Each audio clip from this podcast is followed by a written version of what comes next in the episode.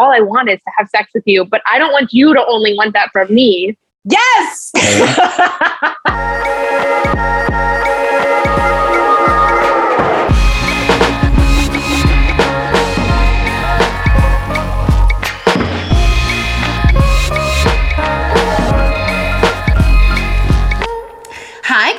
welcome back to another episode of Hello and Goodbye. I'm Leanna. I'm Jared, and by the way, that was like less energy than the than the first take. I was like, "Hi guys, welcome back to Oh shit."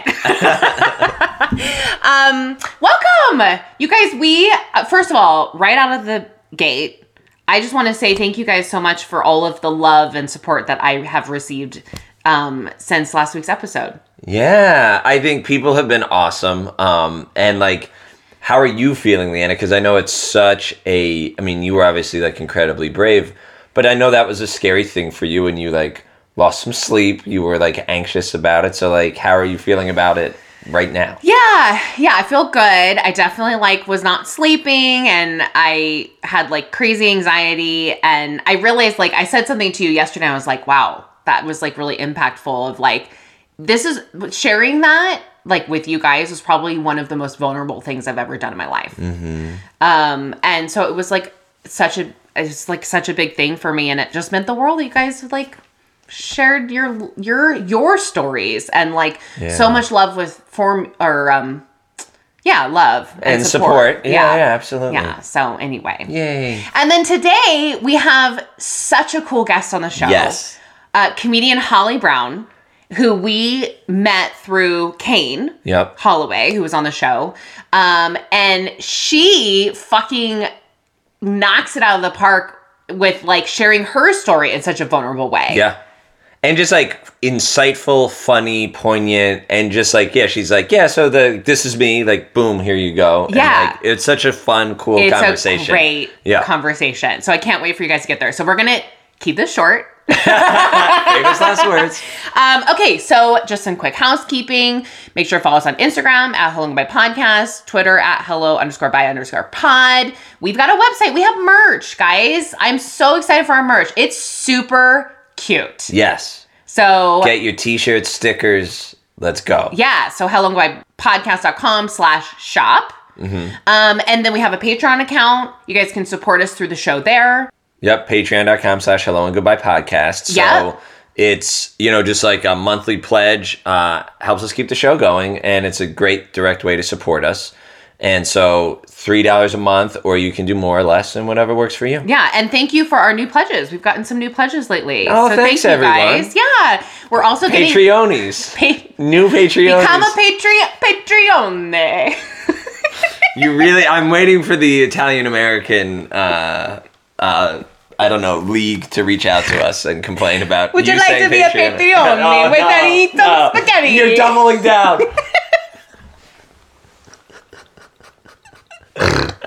Um and and then we've also been getting like some new ratings and reviews. So like if you guys can help us out, like that's a huge way to help the show because the the more ratings and reviews we get, the more likely Apple is to like push our show and like reach other people. So if you guys can just go to Apple Podcast and leave us a rating or review, obviously like five star Obviously. would be great. Yeah. Um, and you can rate rate on Spotify too. Yeah, lovely. Yeah, thank you guys for all the new ratings on Spotify. Yeah, thanks everyone. We appreciate you. Yeah. Okay, let's talk about VFresh.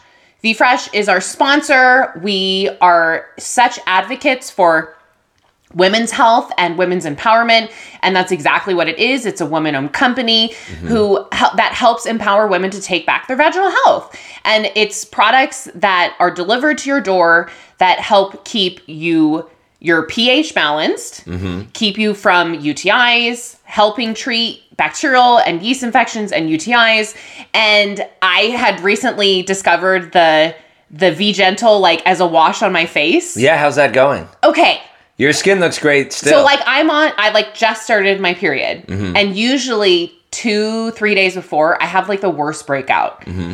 I have not broken out. Look at you. I know it's wild. You guys it's wild. You, the joy and excitement in Leanna's eyes is like unbelievable right now. I, I again, it's not doctor approved. It's not even VFresh. Like that's not what they market the product for. But I saw it somewhere and it's been working. This is a personal recommendation of like a kind of a like a, a V Fresh hack that you're doing. Yeah, I know. Okay. Um, they have lubes, they have wipes, and there is a new product coming out that I just saw Natasha was marketing that helps with like ingrown hair. Oh, cool. Yeah. So anyway, if you want 10% off your first order, Mm-hmm. you're going to go to vfresh.com, V is V E E, and um, use code HELLO2022. Great. Buy in bulk. You're going to love it. Yes, stock up on that first order because it's a one-time code, right? It is a one time Yep. code. Yeah. You have to wait until 2023 for the new code. Or have your boyfriend or partner, Partner. or friend, Yeah, mom, sure. dad. That'd maybe be not. weird. Maybe not. not dad. Um. Although if you, I, I feel like if your dad is actually, it should be. You should be able to say dad. Yeah, I like dad should be like cool and woke. and Like, hey, like you need tampons. What do you need for your vagina? Like, you know, like why is Yeah. that? It doesn't have to be weird. yeah, Dad. I just had sex, and I need to stick a, a boric acid up my vagina. Can you hand Can me one you- of those wipes, please? okay, we're gonna like fly through these updates. Okay, go. We saw Hamilton last night. Yes. Jared and I went out with my mom, my sister, and my sister's friend, and it, we went to the Pantages in LA, and it was awesome. Had a great dinner, and then Dinner was great. Had a drink at the W Hotel, which was like not as cool. No, as it wasn't as It was. I wouldn't No. like recommend hanging Yeah, out we've there. got a cool photo though. We- yeah, yeah, we did. Oh, are you gonna post some of those? I'm not gonna post it on like my personal, and then I'll and I'll collaborate with you. Okay. Yeah. right. Um, uh, and I I turned forty one, Which is Happy crazy. birthday to Oh, thank Jared. you. Um, and so it was kind of like a birthday celebration, and so Yes. that was really fun and really nice, and it was just a great way to to celebrate turning forty one. Yeah, and the best part of the night was when we were at dinner. We were sitting around this like fireplace. Uh-huh. Me, my sister, my sister friend, and mom had already agreed that we weren't going to have Jared pay at all. So we were going to just like split dinner between the four of us. Mm-hmm. And there was this group of women that started talking to me that it turns out I like knew one of them. And Mm-hmm. then this one woman was like talking my ear off because I think she just really needed to talk to someone. and so I'm like talking to her and someone like nudged me and it was like the tray of all the cards and they were like, "Leanna, you need to put your card in." And I was like, "Oh, yeah, yeah." So I reached down and grabbed my card and she turned she goes, "Were they did, were you She, like, looked She horrified at she you, was yeah. like she was like, "Are they asking you to pay for dinner?" Like this woman thought everyone else at the table was like, "Hey, Leanna, give us your card. You're buying dinner for us." Like, and instead it was like ev- all three other people had put their cards in of like, "Hey, we need your card too." It was so funny. Um, I am no longer a 2022 virgin. Wow. Okay. so you've had sex in 2022. Twice. Good for you. Yeah. Um, we're gonna have like a solo episode next week that we're gonna like dive into some of this. Um, so you guys will have to stay tuned. Are you in like a situationship? Would you say? I am in a casual ship. Oh, nice. Yeah, that like for the first time feels okay to me. Great. And I was like trying to figure out like why. And one, I I had another medium reading that I also want to share about. Ooh. And I've done some like inner child healing work. Yeah. And I'm finally in a place of like, I don't really want to, like, I'm like, want to just be with myself. Yeah. Look at you. I know. And and plus I have my Costa Rica retreat coming up and I don't want to be like heartbroken or something happened like while I'm on the retreat. sure.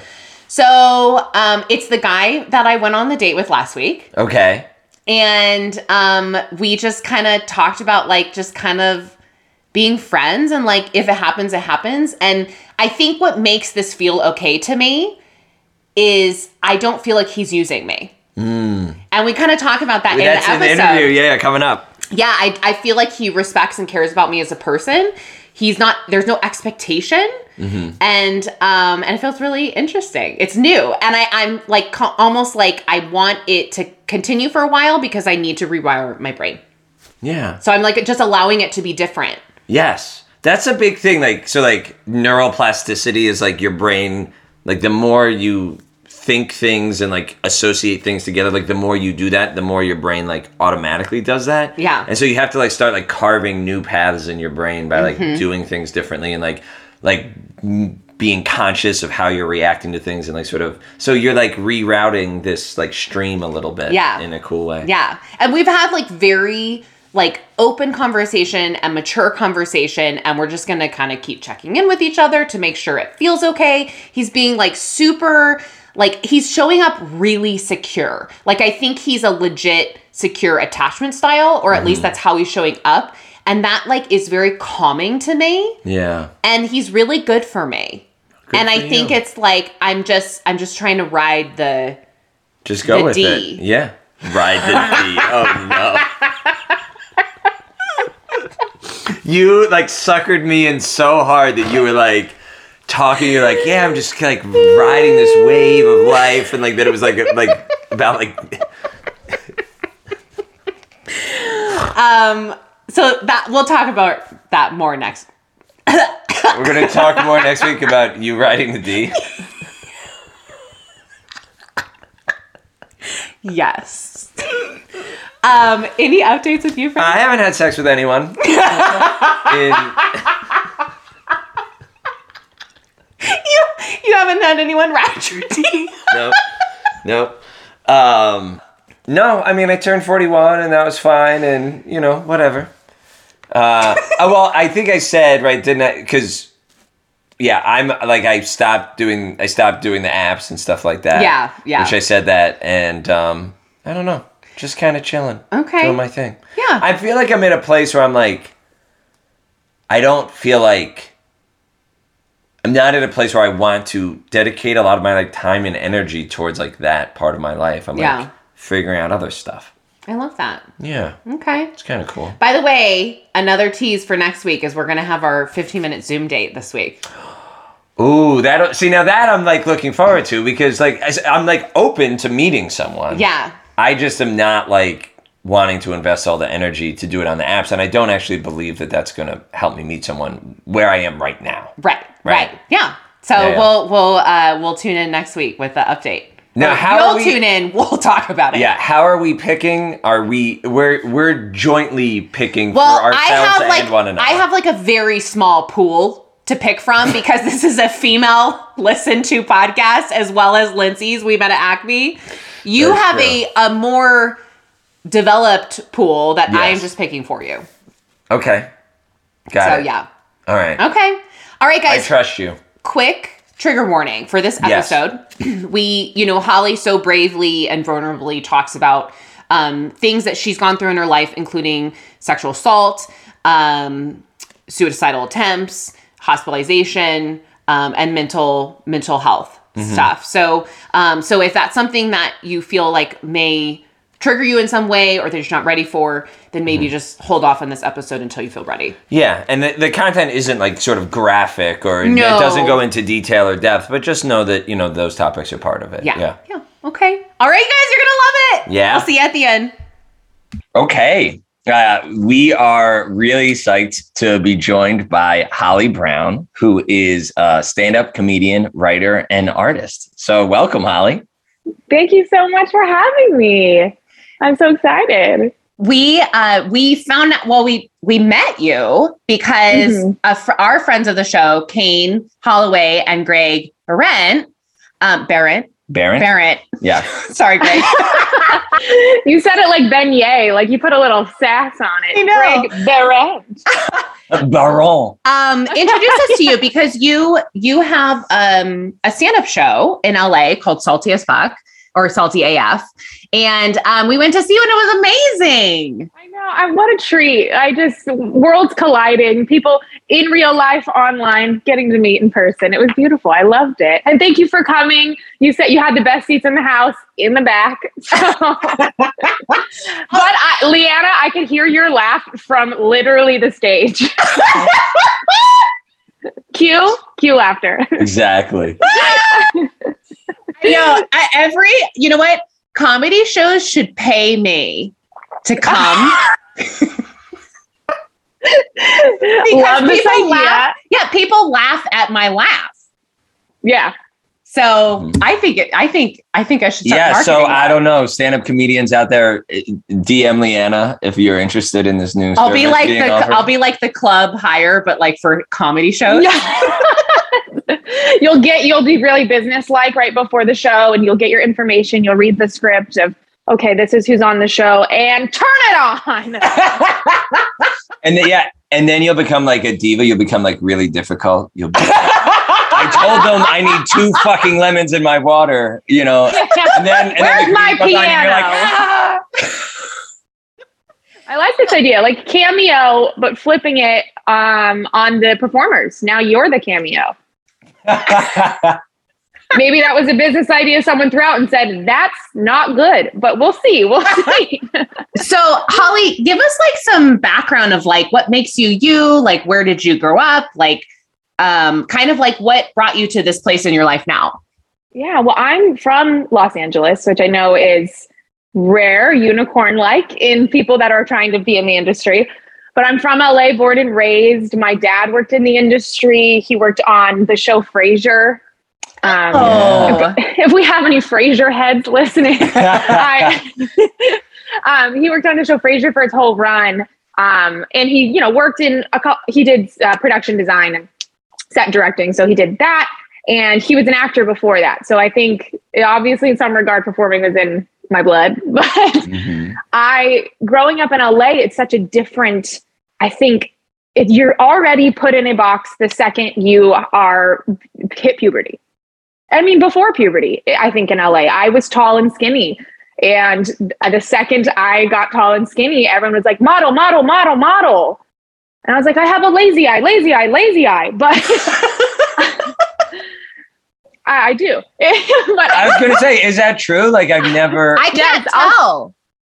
Oh yeah. yeah, but like you're doing that. But I feel like when people are just interacting with you normally, like you would never. No, it's it's not a lazy. I, I don't have muscles in my left eye to look everywhere. So if I'm trying, if I'm someone goes look over there and they point to the left, I will do that and not always know I'm doing it.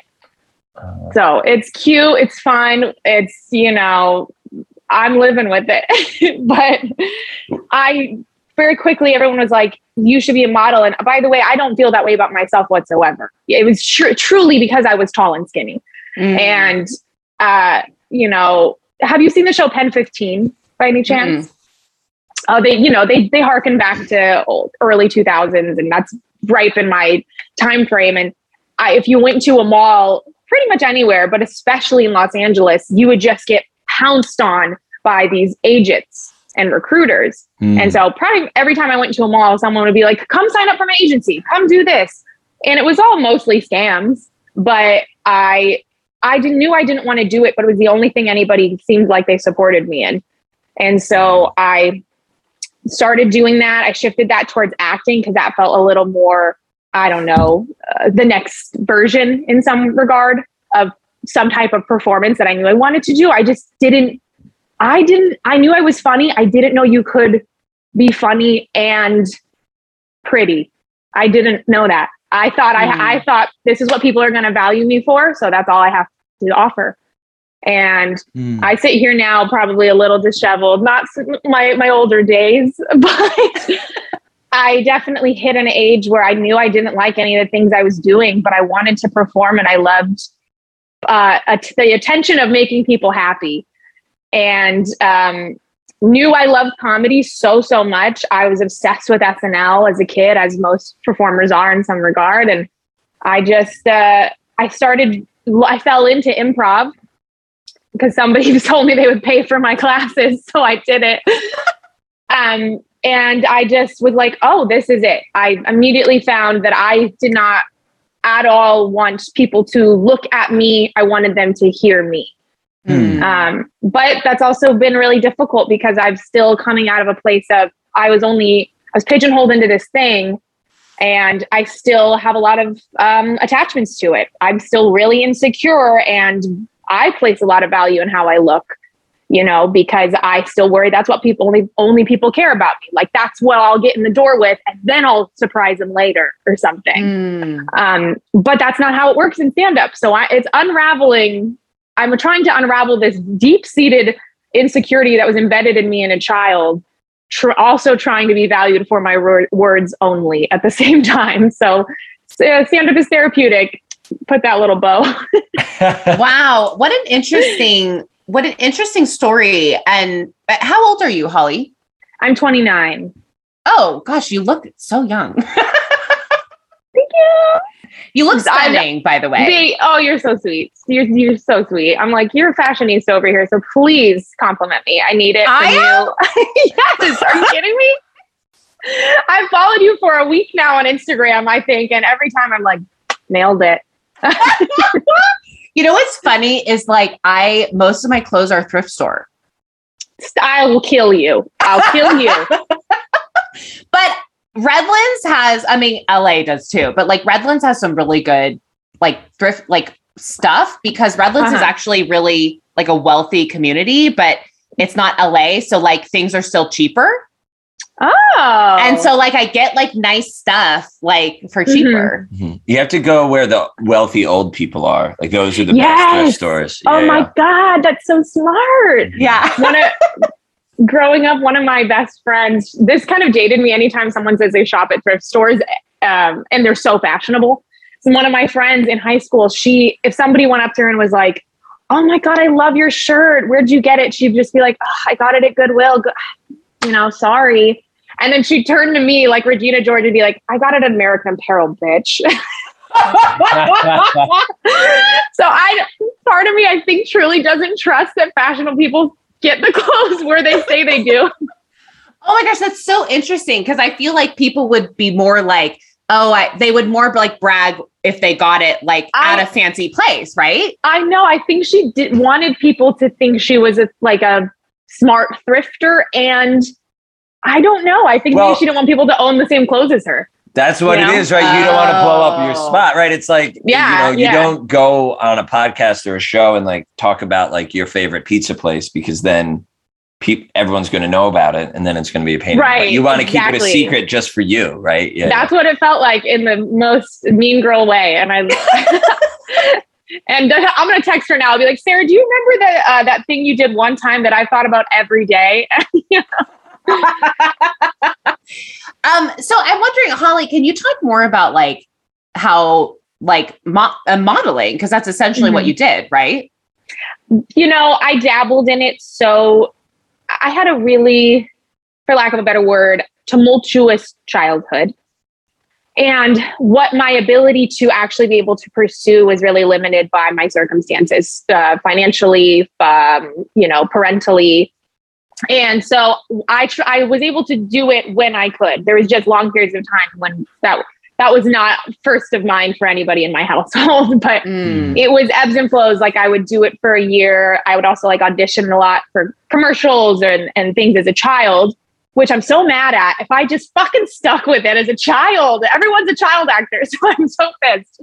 But, and then it would be like a couple really bad years where nothing could happen. Then I would try again. And then the second I turned probably like 17, 18, I, I did a little more on my own, but I never liked it. So I, ne- it was, I was half one foot in the whole time Mm. you know done a lot of photo shoots um haven't booked like great stuff you know because i didn't care about it Yeah. Well, that's so, I mean, it's so interesting. And it's kind of like a sort of awesome story that, like, here you kept trying this like ill fitting thing that, like, wasn't fulfilling to you and was like kind of like, and, you know, I mean, uh, you know, we can certainly relate to like all kinds of like insecurities and stuff like that. And to be like putting yourself out there, right? Like auditioning and any kind of thing in show business is just sort of rejection and negative reactions and all that stuff.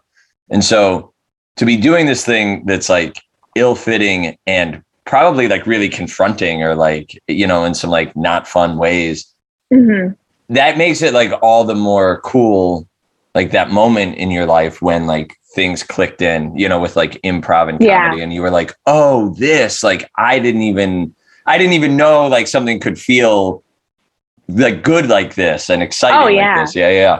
absolutely and my my siblings i i have two siblings and so i've learned from therapy like when you're in a uh, any household there will always be a black sheep you're just no matter what somebody's going to get that role designated to them and regardless of the extent of how much of an how othered or like black sheep they are in the family they will there is somebody that will fulfill that role and so i became that because my sister for many reasons, but one, my sister was the valedictorian. She was straight A student, Mm. perfect, perfect, perfect across the board. I also was a straight A student, but I entered school like ha- always dating and having older boyfriends and things that immediately got me put in the box of Holly's the pretty slutty one. Mm. Even though I got the same grades, just not as good. I got A's and B's. Even though I was doing every following in her footsteps, I would never be seen the same way because she was so smart. And then my little brother was the boy. And unfortunately, when you have two sisters and one boy, and in a family of mostly, mostly women, the boy just gets automatically praised for being a boy. Mhm. And so I was put in the box of the only thing people value for me is my looks and uh, not my intelligence, not anything else. So I started, I think, to inhabit the black sheep role a little bit as Mhm. well. But w- yeah, that definitely also contributed to the feeling of like, well, this is what people care about. So that's what I'll lean into maybe sometimes. And then I would reject it and get pissed and, you know, Yeah. say fuck society and try to be a little bit of rebel about it. But then it always fell back there because that's all I knew. Mm. How did that like impact your mental health? What if I was like, great? um, terribly. I didn't I didn't know where my self-worth lied. I knew that I was funny. I knew I knew I was smart, but I think where it impacted me the most is the lack of I don't know the word. I don't want to say praise, but yeah, I guess praise. Uh, you know, I don't I was never I had nothing fostered in me talent wise, skill wise. Nobody wanted to foster that. No one wanted to praise that in me. They just assumed, oh, Holly's the pretty, tall, skinny one. She'll be fine. Nobody needs to, you know, compliment her on a skill because, you know, and, and, and I think in a lot of ways, when you're put in that box, people resent you too. Mhm. People think, oh, we don't like we, you, you, a compliment for a skill. Ugh. And Mhm. I would just watch my sister and my brother get praised left and right for things that I knew I had as well. And I knew I, I wasn't being praised for that. So I think I, at 29, am um, rejecting a lot of the things that I, I, I just adopted because I had to at the time for survival. But yeah, now I'm definitely in a place where I know my self worth, I know my skill sets, all these things. But also, part of me is like, am I not that am I too late, but in the entertainment industry, that question can arise. You know, Mhm. I- I- I- am I a little too late to Mm. be understanding this part of me that I could have hoped I wish I had access sooner for a career. Mm. So that's that's where I'm at now. Holly, I'm 41 and I'm just like figuring out who I am and how to like be a human being. So you're not you're you're definitely not too late. Oh my goodness. Thank you so much for saying that. you are 41. It's fucking crazy. I I have no barometer for age. I'm like, these are my friends. They're 29. Well, I mean, I have always been exceptionally immature, so that's probably what you're. Good for you. yeah, right. Um, so, are you? So, like, are you in therapy now? Like, because we're we're Hell big yeah. like therapy people. Oh hell yeah. I I was as a child put in therapy very young. Um that, that sounded like I killed someone. I my household had a lot of problems and instead of wanting to focus on any of the problems familially or with my parents, they saw me as someone that was loud and like I was at the same time I was only valued for my looks. I could you could tell deep down I hated that. So I was really loud and and I would point things out and be angry about the things happening around me. And so instead of addressing that part, my parents put me in anger management at 11 When- fully fully i did not relate to anybody there i was angry about them i was not angry about life and that's like a um, weird, like, sorry to interrupt you, but I think that's No, almost no. like a weird, like, gaslighty thing. Because you're oh, like, def- yeah. no, like, I, I have very valid reasons to be angry. yeah. You know, and it's like, Oh oh, well, God. you need to fix that, you know? it's yeah it's just a uh, parents with a crumbling marriage trying to um thinking that they're you know we can't focus on our problems or it'll make our marriage even worse like It'll Yeah. for sure end if we address the problems Mm. and talk about say them out loud. So instead, our problem is Holly, so we have to address that. And yeah, I was put in therapy at 11. Anger management didn't do much for me because I wasn't angry at everybody. Mhm. Um, so it's, from then, I've been off and on in therapy just because I was also told as a child, like, your self worth only lies in your looks, but otherwise, you are, there's something wrong with you internally. Mm. And I was off and on in therapy my whole life. I still do it to this day. I will never not do therapy. Um, but I, I think in a way, I'm so ha- not grateful, but grateful I started therapy so young that I had z- I never had a stigma about it. Like I never thought anything was wrong with therapy. I thought it was wrong with me. So I, I yeah, I, I'm a huge supporter of therapy. Anybody that's not in therapy, what are you doing? What are you doing? Yeah, I um well, I mean, uh, there's a lot I relate to in your story. So like I was my parents got divorced when I was 14 and there was like the crumbling marriage time and at one point they were seeing a marriage counselor and my sister and I got brought in and they were like, "Okay, this is the new way things are going to work at home." And they Uh-huh. go, "Mom is going to parent my sister and dad is going to like make all the decisions and parent Jared." And I was like, Oh. I, I like I, I like I was not consulted on this, like because my dad was like the angry, scary one that we all had to like tiptoe Right. around and like walk on eggshells. And I'm like, what the fuck, like you know?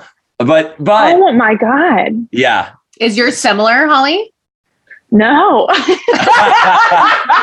well, but I mean, but but but it feels similar in that like Yeah. you you were sort of bearing the brunt Mhm. uh, as a child, right? Like, so the child should be like protected from Yeah. what's happening in the parents' lives and stuff like that, instead of like actually like having to shoulder it.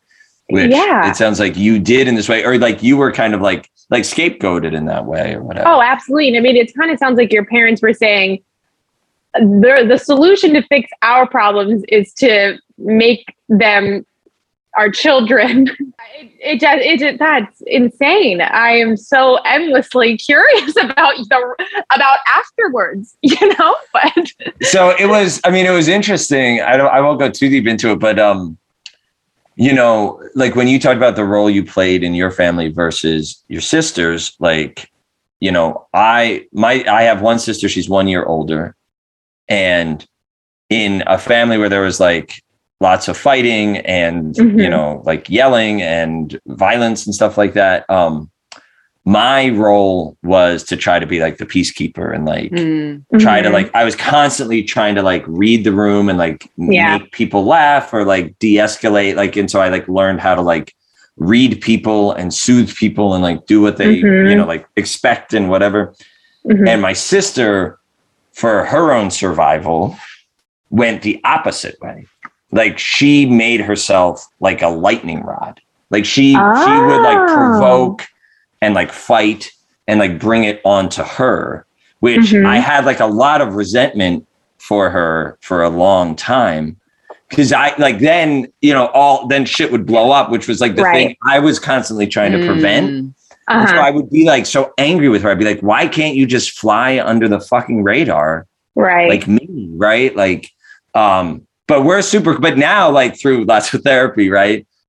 I have so much love and compassion for my Mhm. sister. And we're like really close now because I'm like, oh, that's what you were doing.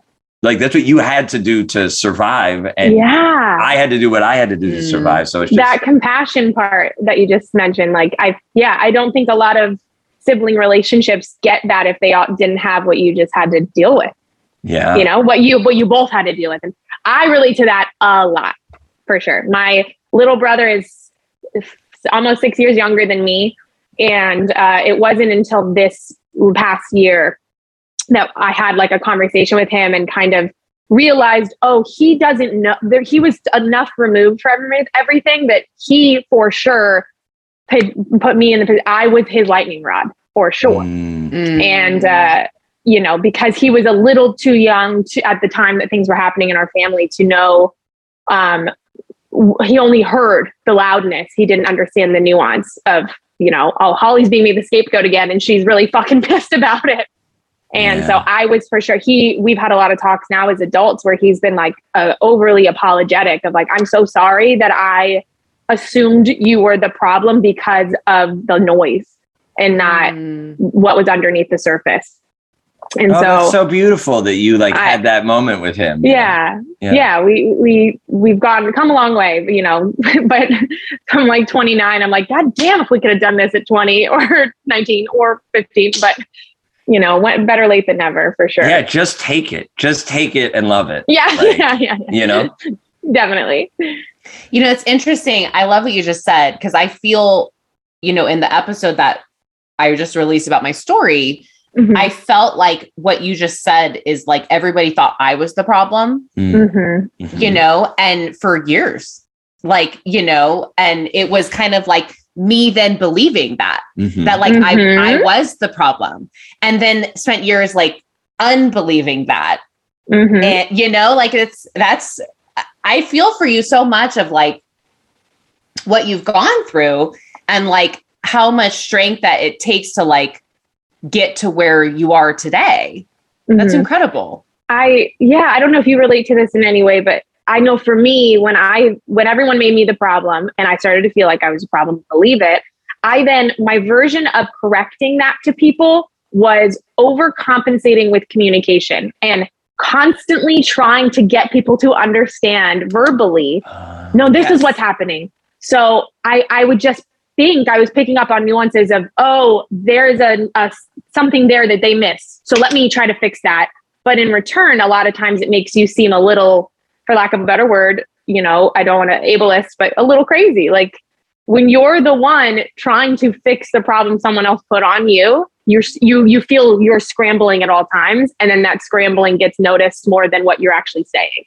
Yeah absolutely. I mean i found myself just sharing what had happened with people that didn't deserve to hear it like Mhm. right away yeah like trying to like get people to understand why I had made the decisions that I had made and I just Mhm. wanted to feel like heard and seen and like for people to like be like it wasn't your fault like you Yes. know and it, yeah and then I I was just like just vomiting everywhere and like Mhm. dumping on people and then still not getting the validation because I didn't really believe it myself.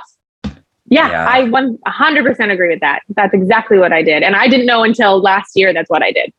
I I I feel like I just learned something about you. Like when you were saying that, Holly, I was like, oh my God, like this is like this is like I understood like where that comes from in you. And I can see how like what a difficult like no win experience that is like, you know, like the, the the two of you have in common. It's like when you're saying to people like, no, like listen to me, like I'm not crazy. Like immediately everyone's like, yeah, yeah, of You're course, crazy. of course, that, of Oh, course that's what you would say, right? It makes you sound more crazy, and like, and at the same time, if you're saying like, no, I'm innocent of this crime, like it's not my fault, like, Yeah, and, like this, it's the same thing, and you two Yeah. are like saying both of those things Yeah. to people constantly. and we're women. Yes, So like that, yes. then we get judged even more because like then there's a mm-hmm. stigma that oh we are we're batshit crazy. Hmm And that plus you're, you're all of this, this cacophony of everything that like, it's too much. That plus if you are diagnosed with any type of mental health, anything, that's the first, that's people's first brain. That's where they first go. Cause their gut is telling them, oh, she's scrambling. She seems a little like desperate for this, for me to understand. So I'm going to assume it's her mental illness and not, you know, valid. Uh, It's not. It's not come from a place of uh, that I would come from. That's what I always felt like I was getting from people because the second I was diagnosed with something, that they could lean on that to then fully think I'm the problem instead Mhm. of no. This um, you probably have something too, bitch. You're just not diagnosed. so, like, Hold how- on, hold oh, on. go. Okay, first, cacophony is a great word. I was thinking the same thing. I was like, nice cacophony, we got it in. Yes, thank you. Uh, second, and I'm going to use it more. Yeah, please. um, I think we're probably going to ask the same question. Do you feel comfortable sharing your diagnosis? Yeah, absolutely. I'm. I will champion um, mental health reform and everything till the day I die. Um, I so it's kind of a it was a journey. I was initially this is interesting, diagnosed with bipolar disorder. Uh, um, after I tried to kill myself, I was diagnosed as bipolar, and I never related to the diagnosis so much as everyone told me it was accurate. Mm. And so I was like, okay, I guess I'm bipolar. I get it. I have like really highs and really low lows, but so does my life. Like, not me personally so much as my literal life had highs and lows that I had no control over. And I was then reacting to. So it, I don't know. I always didn't connect to the diagnosis totally, but I felt some relief having knowing that what was happening wasn't my fault. And then um, I, after I was diagnosed with bipolar disorder, I was diagnosed with obsessive compulsive disorder because a lot of times that gets umbrellaed in when you have a mental health issue, you also have OCD. Mm-hmm. Your your anxiety or, or however your lack of control in your life manifests in can also manifest trauma wise in now you want too much control. And so the second I was diagnosed with OCD, that one I was like, yes, this one I feel seen by. The bipolar one still kind of hanging by a thread, but I still just I thought I had it. I, you know, I I told people I was bipolar. And um, it wasn't until last year um, that I was on TikTok, actually, and I was scrolling and I got a lot of, ad, not ads, but things about ADHD and mm. um, the overlap with what both bipolar re- symptoms are and ADHD is a lot more ex- crazier than I expected. And then I, there was just every single symptom I, I agreed with with ADHD. Whereas bipolar, I was cherry picking, or I had to cherry pick based off of what other people told me. And so um, right now, I'm trying to explore an ADHD diagnosis because women are often um, diagnosed with bipolar disorder when they have ADHD. Oh, Interesting. Because especially at a young age, because um, m- women are seen as emotional and they're diagnosed with an emotional disorder when it could really be ADHD attention deficit. And it's like, I never would have known that without TikTok. TikTok is wild. Yeah. Yeah. I mean, there's like, it's, it's the whole gamut, right? Like, there's wonderful things about it, you know, where you're like, oh, I'm so glad this exists. And then there's times where you're like, should this exist? um, I think well, it ho- shouldn't, oh, but yeah, I know, right? Um, well, Holly, thank you so much for being so transparent about that and open with us. You know, our listeners if they've listened to the last episode, um, you know, I um, shared that I was diagnosed with bipolar. Um, oh. And it, it, does resonate with me. Um, mm-hmm. I have some very clear symptoms and experiences that I've had um, that I still, you know, work through. And I, I have decided to be on medication and I kind of regulate it um, as best mm-hmm. as I can. Do you, have you like do you go the meditation or sorry the medication route or how do you kind of manage your mental health? Um it's tricky. I don't i feel like i was set up for failure with when the second i was diagnosed with anything i was like shit this isn't going to help anything. Because my mom um, was uh, and is a drug addict. So mm. like my whole childhood was marred with drugs and addiction. And it started with pill uh, you know whereas a lot of a lot of times it starts with prescription pills. Mm, and it yeah. goes from there. And so my mom my whole life i watched a woman that was a drug addict you know not raise me just live in a home like live live in the same home as me and while my siblings had to raise ourselves so i was so hell-bent at, and my dad as a child was an alcoholic um, he was diagnosed with cancer uh, when I was 13, I want to say. Yeah, 13. And so he stopped being an alcoholic, like, thank God.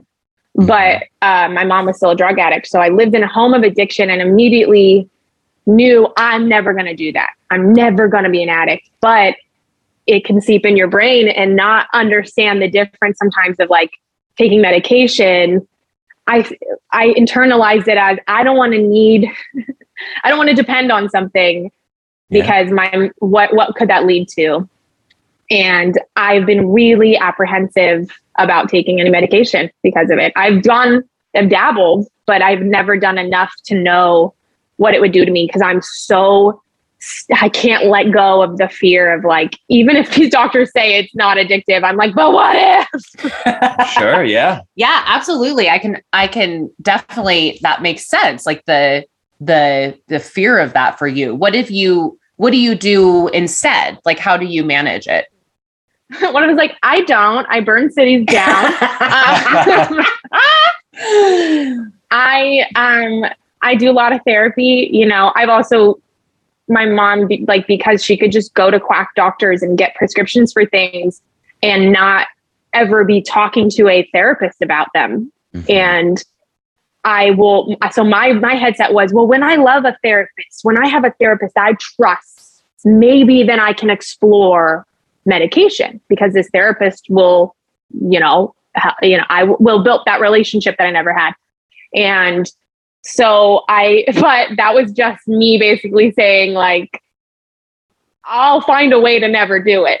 you know, maybe I'll jump from therapist to therapist and, and things. So I um, didn't for a really long time because I also didn't connect with the bipolar diagnosis 100%. I also really resented being made to feel not just made to feel like my whole life something's wrong with you, but then kind of having that confirmed mm. um, to the outside world. Obviously, I view mental health completely differently than that, but to have other people being then getting val, they get the validation they want that oh, there is something wrong with Holly. So I'm mm. still getting no validation for anything I'm feeling, whatever.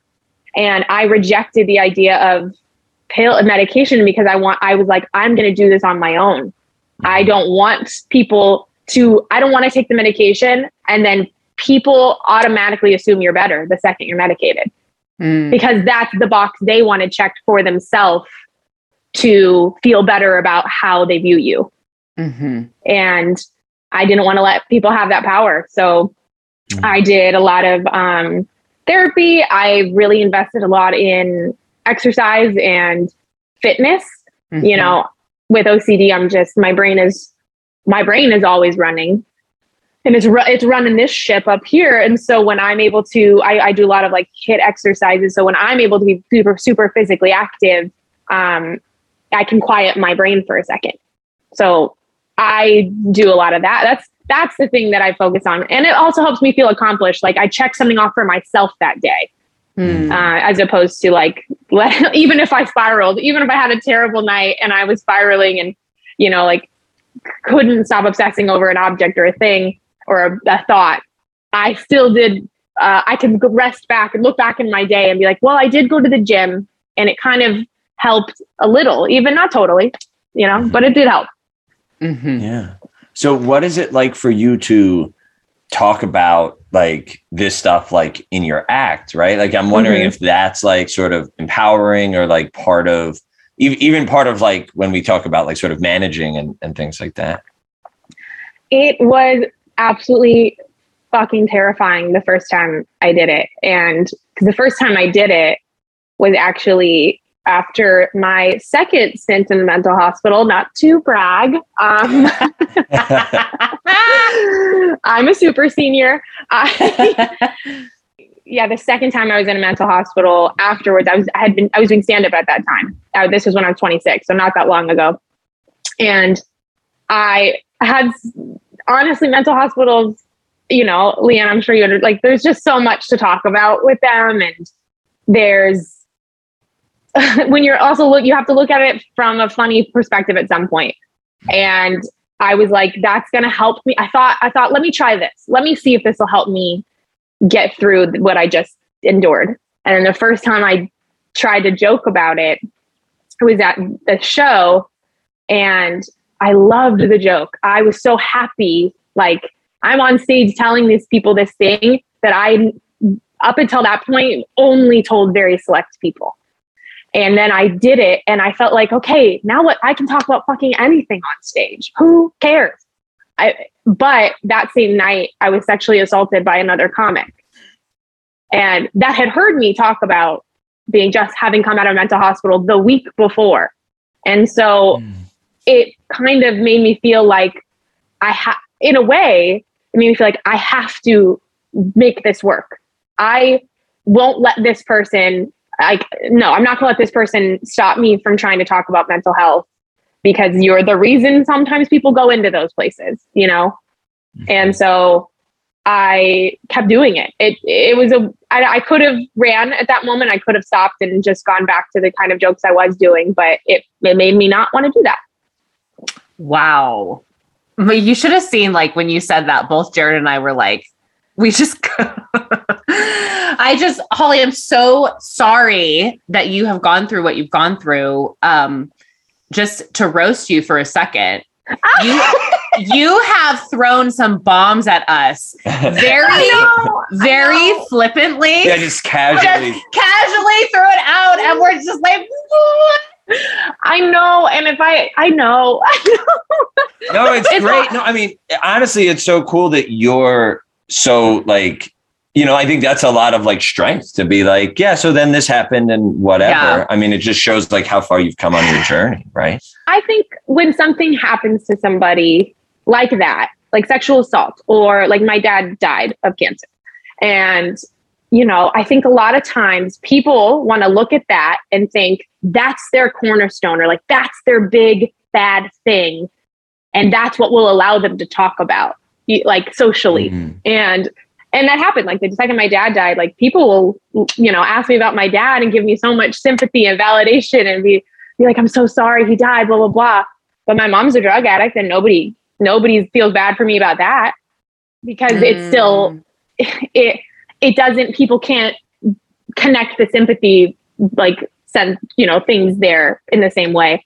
And if you tell somebody oh i was sexually assaulted wa- sexually assaulted i feel a lot of times people are like oh my god that's horrible. And then like in the reality is like i've been sexually assaulted and and i've been raped. Like it, there's just the sexual assault that one incident was one in probably 20 and so i do feel like a lot of times as a woman too if you say oh i've been sexually assaulted 20 times society still has that thing in their brain that goes but why?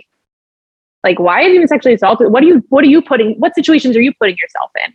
But mm-hmm. they'll have sympathy if you say you were raped once you know Mm. Yeah. and I don't know how to if that makes sense, but I feel like a lot of times people just get one big moment, and I feel like I have so many, I can't just pull one.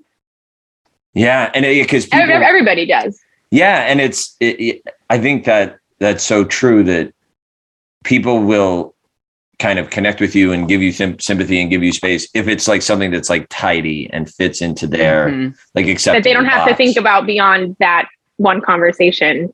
absolutely Yeah.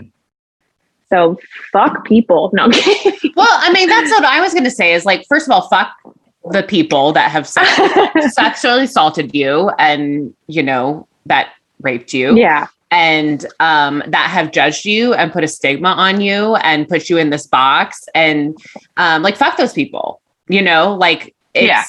it's really sad that like our, our society doesn't hold space for um, trauma because Oh, not yeah. Absolutely. you know because everybody's just like you're looking for attention or you know and i think that's Mhm. why it took me so long to share my story because like you don't know how it's going to be accepted like and you don't know the judgment Mhm. behind it and the truth is is there is judgment behind it and it won't be Mhm. accepted and like you know i just i i really like i really appreciate you and how vulnerable you're being with us right now um and that you're able to like take what you've been through and bring it to like um an avenue that helps you heal but Mhm. also that you know gives people like laughter is incredible Thank you. It's yeah, it's uh it's weird though. I feel like I only do like sex jokes or mental health jokes.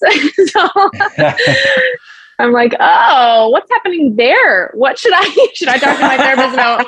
Should I do my set for my therapist? What's happening? But I so I do think there's something to unravel there as well. But like, oh, what where do you what are you pulling from for stage like these these two huge things? When I think about it, I'm like, oh, this was a huge part of my life. This was a huge part of my life.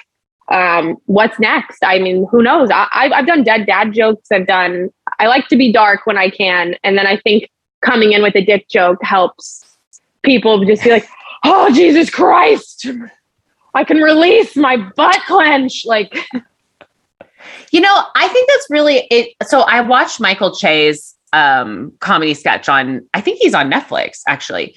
It was very dark. It was very dark. I don't know if you've watched it yet, but um, I could see you kind of like, I don't mean to like comedy, comedic explain, explain to you, comedian explain to you, but like I can see you taking this and like, you know, like almost telling your story that's what I want to do. Also, comedian explaining is just called mansplaining, actually. Um, nice. well, yeah, I mean, I think it's, it's, so it's like it's like alchemy, right? You're turning something like bad or just neutral mm-hmm. into like laughter and like something that's poignant and that will help people mm-hmm. like see things yeah. in a new way and whatever. Yeah. Like I, I was thinking of like, it, have you seen that like really famous set that Tig did? Like when she found out yeah. she was diagnosed mm-hmm. with cancer. Like that's like mm-hmm. it's like an amazing 15 minutes. She just like walks on the stage yeah. and was like, Hi, I have cancer. Like like the day she found out and it was like mm-hmm. all improvised and like because I think people I think it's cool that that's been part of your journey as a performer, Holly, is like to find like your voice in the way that we've talked about like finding our voices mm-hmm. as people. And like i think people relate to things that are like real for you. And so if that's yeah. mental health and dead dads and dick jokes then like fuck yeah. You yeah know? and i think to me it helps me find my audience because if i do a show where i know a lot of times depending on what set i do how i will be received. So if and it's like a lot of that is like look going into a show and looking at the crowd seeing what jokes they're laughing at currently and then either deciding am i going to try to do a bunch of jokes that i i don't think will work or lean into the classic like easy stuff. But when i do don't when i not when i'm not leaning into the easy stuff even if not everyone's laughing if i have a couple people come up to me afterwards which to in one regard it's tough because someone will be like i tried to kill myself and i'm like yikes okay let's not yikes on what you did but like can we shake my hand first? But i feel so much happier than when i have a couple people coming up to me complimenting my joke about staying in a mental hospital than any other joke. So even if that is only three people for a packed room and those three people come up to me after and want to talk about it, I'm I just I just won. I found my audience. And then when I keep yeah. growing and growing, that audience will continue to find me. So I'm not so worried about pleasing every crowd in that way. I want to yeah. I want to have the audience that understand like feels seen by what I'm saying, not just an audience I'm making laugh only. Yeah. That's awesome. I love that. Well, and so like I'm wondering cuz you know like you know, so you talked about like talking about like mental health and, and dark stuff in your uh, comedy, but also talking about like sort of sex and relationships and stuff like that. So can we like pivot? I was to gonna that? say, let's talk about like hand jobs and. you, well, and can you share with us your current relationship status situation? Yeah, I'm engaged um, to love of my freaking life. Um, he's upstairs. I love you. um, yeah, I met, we met each other.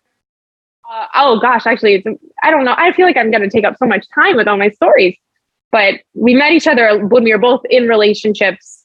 I don't even know, seven years ago. We worked at bars. I worked at a bar. It was Romeo and Juliet. I worked at this bar. He worked at the bar across the street. like rival Ro- bars. Yeah, yeah, yeah. It's it was uh, like hillbilly Romeo and Juliet, and we both went to uh, Big Bear for Oktoberfest with our restaurant friends. And this is the part that I feel bad about. At the time, like I knew of him, but I didn't know. I don't know. I just he had a girlfriend, and the girlfriend was a regular at my job, so I just didn't even entertain the idea. I was like, oh, she comes in all the time. I'm not gonna I'm not going to look twice at this. I'm not going to look him up and down and think he's cute. And then we met in Big Bear, and I was like, oh, he is cute, but damn, he's got a girlfriend. Didn't even enter my brain. Just carried on my life. I also had a boyfriend, but I cheated on him a lot. So, I, oh my god, I hope he doesn't listen to this. Uh, you might have to send an email. I'll, I'll know it too if he doesn't notice. Like, list number 20, 100 million that we weren't right for each other, dude. I wasn't like hiding it well. Mhm. he yeah we we met a long time ago then i reconnected years later when i had broken up with said boyfriend and went to that bar thinking like oh yeah i'm gonna go to the bar across from my job he was bartending he was apparently heavily flirting with me but i had a girlfriend with me so i didn't know who he liked and uh, he's heavily flirting with me I we find we add each other on Instagram because that felt like we'll suss out well whoever he DMs. Yeah, That's smart. funny. Smart. then I go to his Instagram and the first picture is of the girl that I thought he was dating. And so I was like, if they had just broken up, I was like, he's not over her. You Yeah. know, Mhm. Yeah. first pic, first picture, your profile picture, like every picture. And so I then like didn't entertain the idea. And he was very over his relationship, just not good at Instagram, which is why his Instagram says his name doesn't gram. But oh my gosh. and it from that point it took probably seven months six months for me to slowly see oh he doesn't have a girlfriend. Like he doesn't he's not interested. He is interested in me. He's not interested in dating um, her. And and also a lot of people i knew knew her. So that was like territory i didn't want to wade into. Then i we were he would dm me occasionally and i don't know. He just i could tell he's interested but he didn't make a move. So i told him to ask me out. I made him ask me out eventually once I realized he wasn't in a relationship. And then the first date we had, I don't know, we were we were both like, this is it. Wow. Hmm. Wait, can you give us the details on exactly how you made him ask you out? Oh my God. I hope he is listening. he well, first of all, I fully lied to him about something when in, in order to get him to ask me out, which he didn't find out till a couple of years later. But we were DMing, and I don't know. I I really was at the time like dating around, and not in that moment having a lot of sex, but like when I was in a relationship, I was having a lot of sex. So I wasn't entertaining the idea of a boyfriend still. Like I just left a relationship that I cheated on somebody a lot. Mhm. And then I thought I was a cheater. I was like, well, that's just me. So I'll just keep having sex with people. And um, then I thought he was cute. I was dating people, but not seriously. I thought he was really cute, but he kept kind of like leaning into like, I'm a nice guy and it's hard to date, but not in like the toxic nice guy way, Mhm. where he's like, women just don't like nice guys. like, Ugh, I hate that. he was just coming across like a nice person and i i don't know i just i think i sensed i couldn't tell what it was from actually i don't even know maybe he'll tell me later i sensed like an insecurity about trying to put himself out there and i thought he was really cute and hot and i did want to have sex with him to some level so i we were texting and he was telling me he was playing this the uh, nintendo aladdin game and he was like telling me, and I was like, I love that game. I used to play it all the time. Never played it in my life. Never even touched. Nice. and so I was, I was trying to like get him on my on board of thinking I was cool as well as And um, I just rem- I just remember kind of being a little frustrated over text, like, why do I am t- show giving you every fucking signal, dude? Ask me out. And he didn't. And i didn't know if he was just couldn't get out of him, himself being a night the nice guy like an actual nice guy of not wanting to like misrep you know do the wrong thing. So i just said you know why why aren't you asking me out and Good for you. and then he was like okay yeah all right You know, I think I just don't think there's anything wrong with that. Like, Absolutely not. you know, like I just think some guys, like especially like nice guys, they're just kind of oblivious. Oh yeah, Dude, dudes do not like it, like the hints that you all think are like so obvious. We're like, oh, I didn't, I didn't even, I didn't even realize that's what that was. Yeah. Like, it has to be like, like literally like I'm interested in having sex with you. you are you interested yeah. in sticking your dick in my vagina? Check yes or no, right? Yeah, yeah. uh, p- uh, draw the penis on yes or no. Yeah.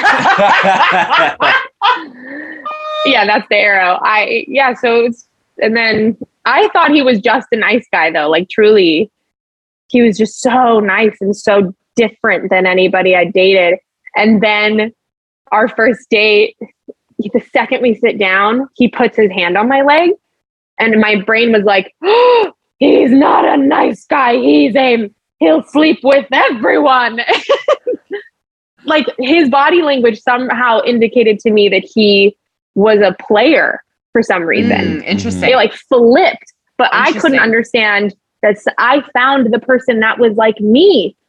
Oh, you're someone that loves to have sex and you're very sexual and intimate and um, you don't care like you're not going to play a game but he i didn't know that i just assumed men could be one or the other at that moment mm-hmm. mm. yeah and so i was like this guy's not the nice guy he must be a player and he just wants to have sex with me um, and then we were going back to his car or what he was walking my car or something and we kissed and i was like oh oh turns out i don't care i just want to I just want to try with this guy because it, it was just like it changed everything when we kissed, and I didn't care if he was a nice guy or if he was a player. I was like, he's he's what I like. so, mm-hmm.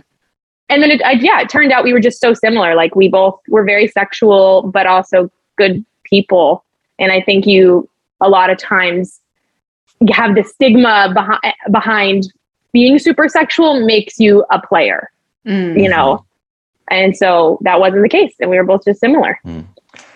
I have a general question that I'm curious about, but you go ahead. Uh, let me say something really quick. Yeah. yeah. So I struggle with kind of the same thing, Holly, where I'm like very sexual, like a very, very sexual person.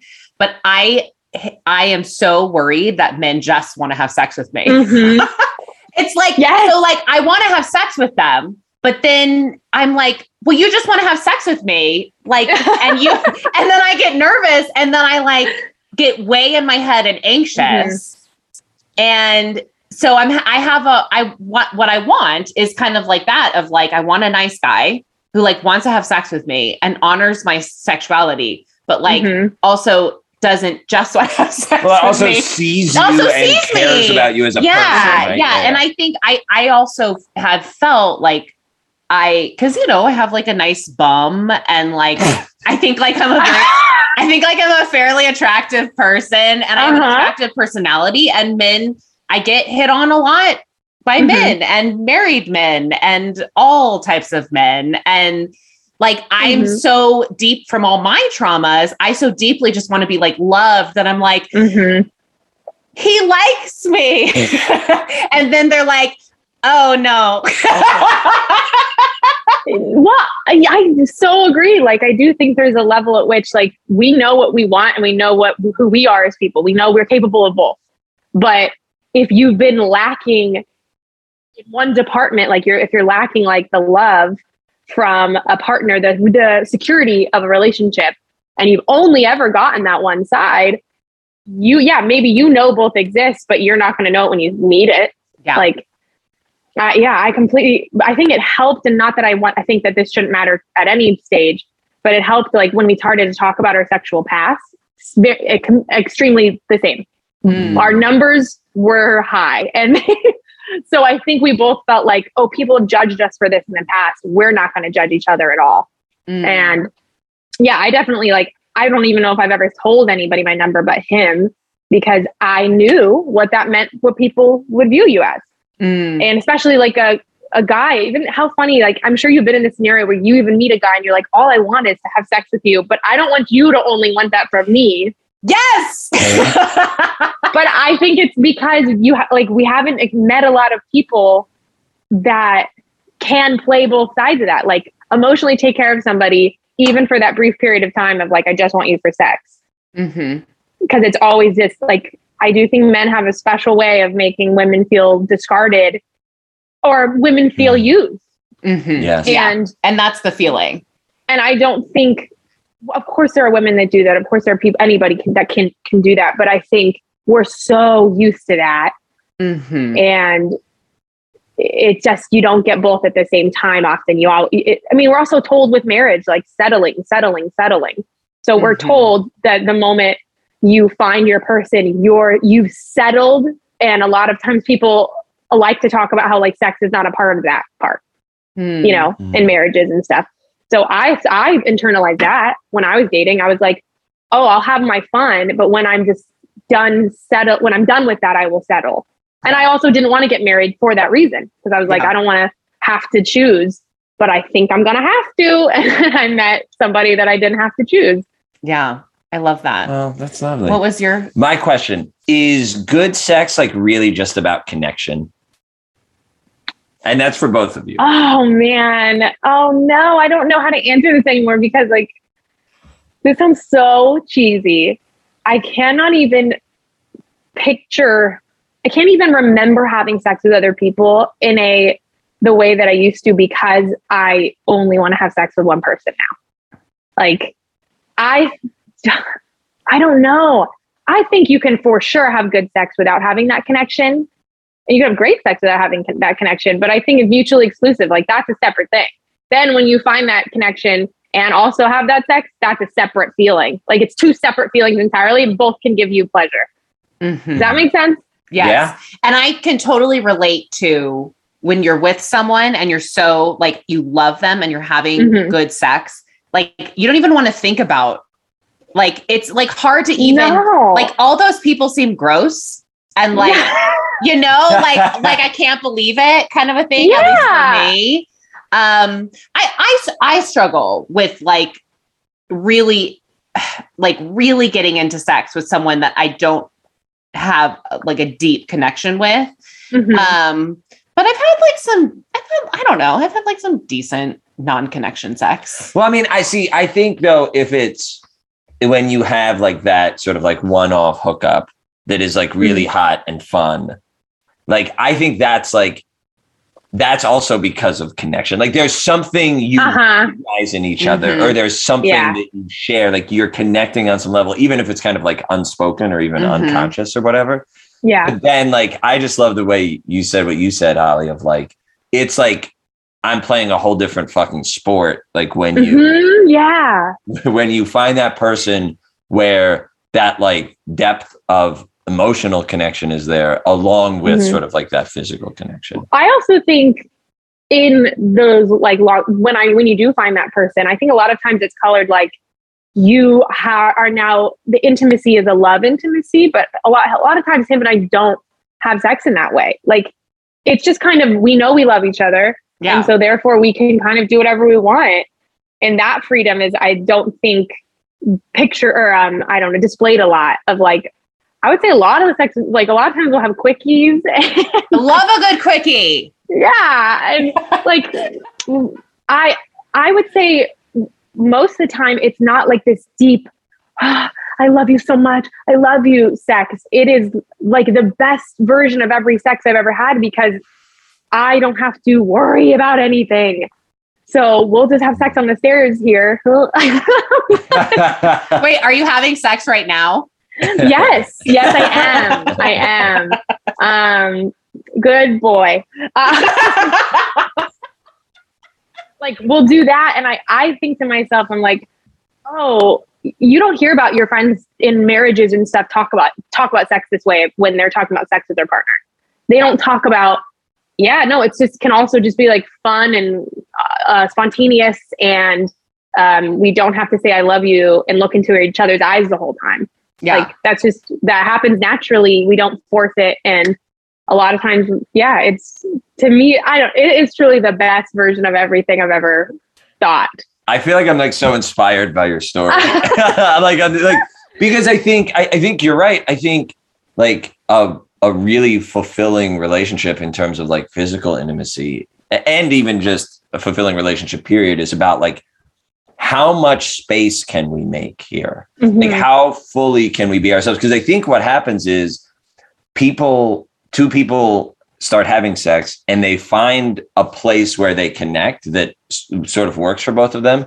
And then it's like, this is what we do. Mm-hmm. Mhm. Right. And if that's all it, if that's all you do, then that eventually is going to sort of stagnate, right? But it's like, Yes. oh, can like, hey, sometimes can you like put a finger in my ass or like call me demeaning names or like whatever? And it's like, yeah, like make room for that. Like, you know, yeah, like Mhm. sometimes we do want to like look into each other's eyes and be loving, and other times like Yeah. we want to be like like have a very different vibe to that and like you know can you can you share all of it right which is actually about Mm-hmm. opening your like all of yourself up to Mhm. one another and like being Oh my- you know? And I I don't know about you guys. I think we're indoctrinated from such a young age to believe that not believe, but just kind of understand like a lot of times marriage is sexless and that's normal. And men are the ones that want the sex more than the women in Yeah. marriages. And like I have friends that they talk about it like, yeah, we, you know, well, um, wait until your third year of marriage. You know, like they'll say those things Mhm. as if we are so wrong and for wanting it to stay the way it is and that it will ne- it could never stay sexual for more than a couple years. Hmm and i don't know i like i see people enter marriages and they're like yeah we haven't had sex in six months. I'm like yeah. What the fuck? Um i if i don't have if we don't have sex for like two days uh, both of him and i are like i don't feel right man i don't feel right oh come put your put your dick inside me like Yeah. Well, that and, helps and having been married for eight and a half years before, like, yeah, I know it's crazy. I forgot. I remember Yeah. you mentioning this on the podcast. Yeah. but when somebody says the number attached, you're like, whoa. I know. I know it's crazy. Um, I, all you know, and actually, we our sex life wasn't that bad in terms of like we didn't go super long without having sex. Like we never had periods like that. I mean, Mhm. our, I mean, there was sexual oppression and like other like spiritual influences, like religious influences, but Mhm.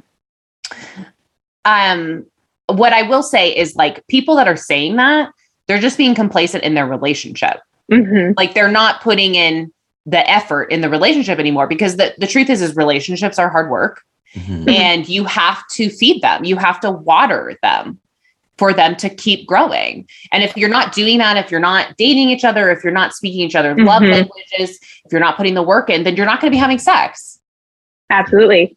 And I also think there's an element of people that sign up for marriage for the settling reason yeah and Yep. then assume that's life. Like that's my choice. So they don't, I think a lot of times when people have never met someone they can be in love with and be super sexual and their total sexual self with, they they don't know that exists.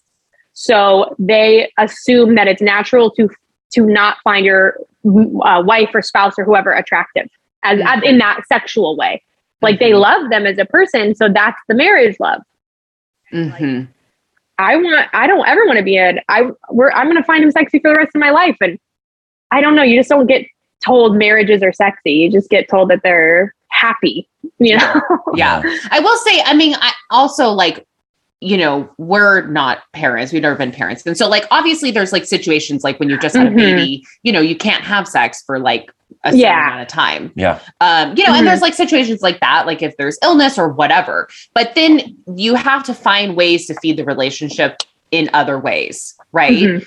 Of like maybe that's watching porn together and like masturbating Mm-hmm. or like you know like going and on a date and like making out in the car you know like Yes. there's other things that like can happen Uh-huh. um and it obviously it's like easier for me to say now like being single and not in a relationship and um but yeah i think it's i think it's it's i think it's just something that like go you know going into a marriage period like there's fear there's like commitment stuff of like will i be happy like will i be happy and i think the truth is as if like from what i've heard this isn't my experience but like if you can nourish the relationship you're going to go through hardship together you're going to get through it together you're Mhm. going to grow together you're going to continue to learn who the other person is because there's going to be change right so you have to like follow that person with who Mhm. they are as they're changing then actually like as you get older you're more like your love is so deep that Mhm. it's like it's deeper and the deepest love you've ever felt than it could have ever been before Absolutely. Can I ask you guys a question? yeah well, I'm just curious what your thoughts on this are because I definitely have I've known friends that before their weddings, they will express a deep sudden, not just sudden, but like a deep hesitation, like a deep, oh my God, I don't know. I don't know if I'm doing, I don't know if this is the right thing. I don't know. I don't know. And I could be totally wrong. I just want to get another opinion of like, part of me thinks like, of course, there could be the element of your commitment phobic has nothing to do with your partner. But I also think in many ways that is a huge sign in a lot of cases, like, hey, if you have this insane hesitation right before you're going to do something, maybe you've suppressed that to some degree. Hmm. and and it's always been there and this person's not right for you. But I don't know if you're in your guys' experience talking to other people do a lot. Is that really common? Because I'm go. We talk about it all the time. Where I'm like, I'm not gonna feel getting married. It's like I already want to be with you forever. I'm already gonna. So mm-hmm. why would I be scared to sign a paper? You know. Yeah, I think. Well, I mean, for me, like we talked we talked about this in one of our episodes. Like I was at the altar and like I had this fleet i had like a thought and like a gut feeling of like that said to myself run. Oh my gosh. My my ex never i mean i never told him. And like and i had that feeling. And then our honeymoon i started having a recurring nightmare like literally on uh-huh. our honeymoon that i would fall in love with someone else and wouldn't be able to love them because i was trapped in a marriage. Whoa. Yeah. But i think I think it's gonna, I mean, I think commitment stuff like that fear can also be attachment style and trauma response. And like, I definitely don't think it's black and white of like that person is definitely wrong for you. Um, mm-hmm. But definitely it could be a sign. What are your thoughts on it?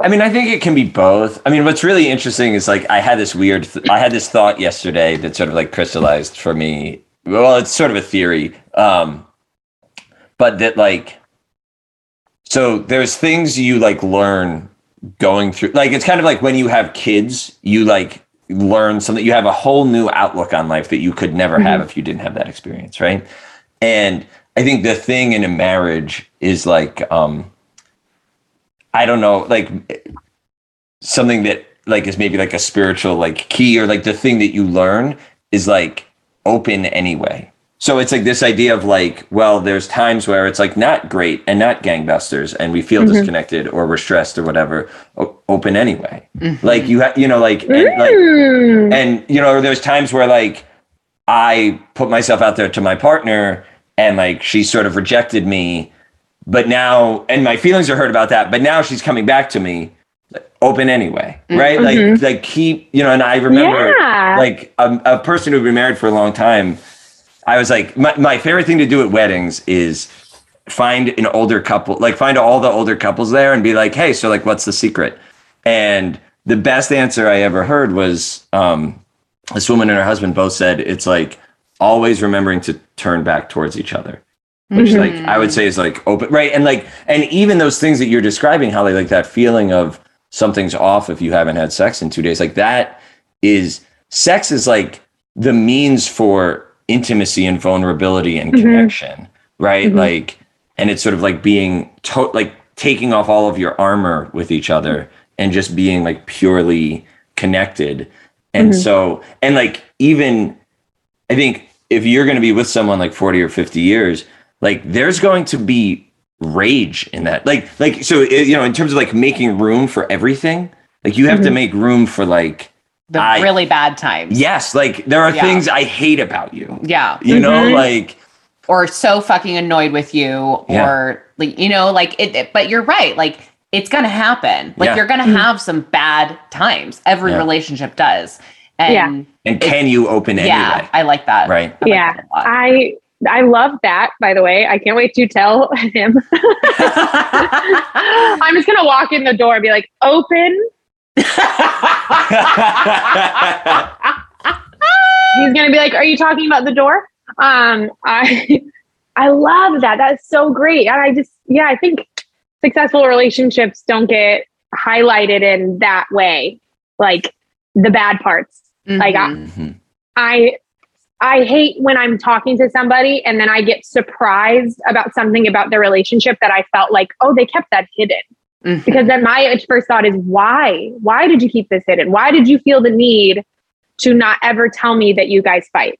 Mm. or Mm. um or that you don't have sex like talk about it how the fuck are you Mhm. supposed to you know i i have a friend that it just feels like they don't they want to make themselves look like perfect to everybody Yeah. and sometimes because of that when i when brad and i are having problems or fighting and i want to talk to a friend you have that second thought in your head of like oh no are they going to start to think that we're wrong for each other Oh yeah. Mm. because i'm opening up about all the bad stuff too Yeah. and i it's just all this internalized ways that we're told about success and happiness and um, that they're not that they are gray they're not black and white but i i'm trying to do that more i don't want to be seen as perfect like social media i'm not going to like go on social media and be like oh brad spilled coffee and didn't apologize there I'm not is gonna a say- drop on the floor. I'm not gonna bring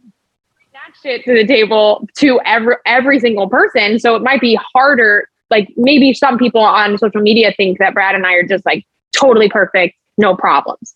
Mhm. But none of my friends do. Uh, None of my family do. Like they know that there's ebbs and flows of the success of, of what we view the success as. And I, I'll, like we got into a fight the other night, and I literally woke up the next day and I was like, I could be super fucking pissed about this if I want. But then I'm like, oh, but I love him so much. And let's just talk about it. I don't know. It, it, it helps me to realize that relationships aren't perfect because I, I want to be with him forever and we're not perfect. Then accept the imperfections quicker and not dwell on them. Um, and then break up inevitably.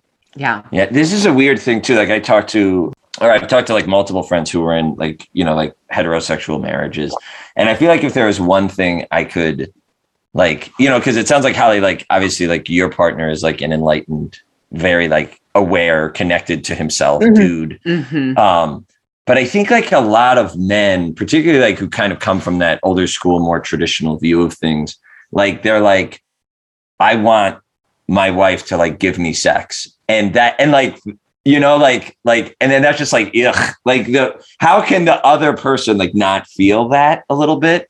And I'm like, if you could just make a quarter turn and be like, hey, like I want to have these moments of connection with my wife Mm-hmm. Yeah. and Yeah. just like loving Yeah. giving to each other intimacy and like if if that's your consciousness when you're making the approach like i feel like Mhm. the reaction you're going to get is going to be so different than Yeah. like oh but like i did the dishes and like uh, you know Yeah. like can i have this now you know like mm-hmm. i don't know And then your partner's like, say your partner is not at a place to have sex in that moment, like they just are exhausted or something.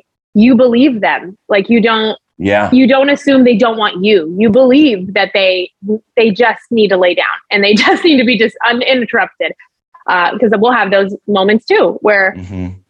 I think because we're so open about talking about sex and like talking, um, we love our sex life. That when those t- times come, we're both like fucking exhausted, and we're just like, you know what, not today. Yeah. I'm not sitting here then going, oh my god, like he doesn't find me sexy anymore. I- I- everything's everything's wrong. Um, yeah, definitely, I agree.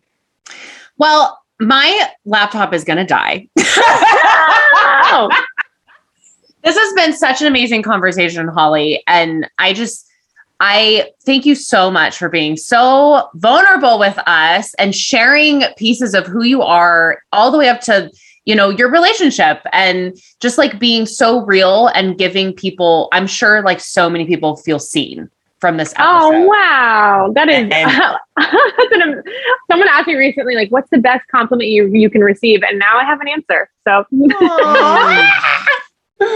um, where can all of our listeners come find you and support you? Um, I on Instagram is for sure my number one hub of all things Holly. So uh, at Holly Brown Comedy on Instagram. Um, I occasionally tweet on it's Holly Brown on Twitter, and then I have, do run my stand up show um, at Salty AF Show on Instagram as well.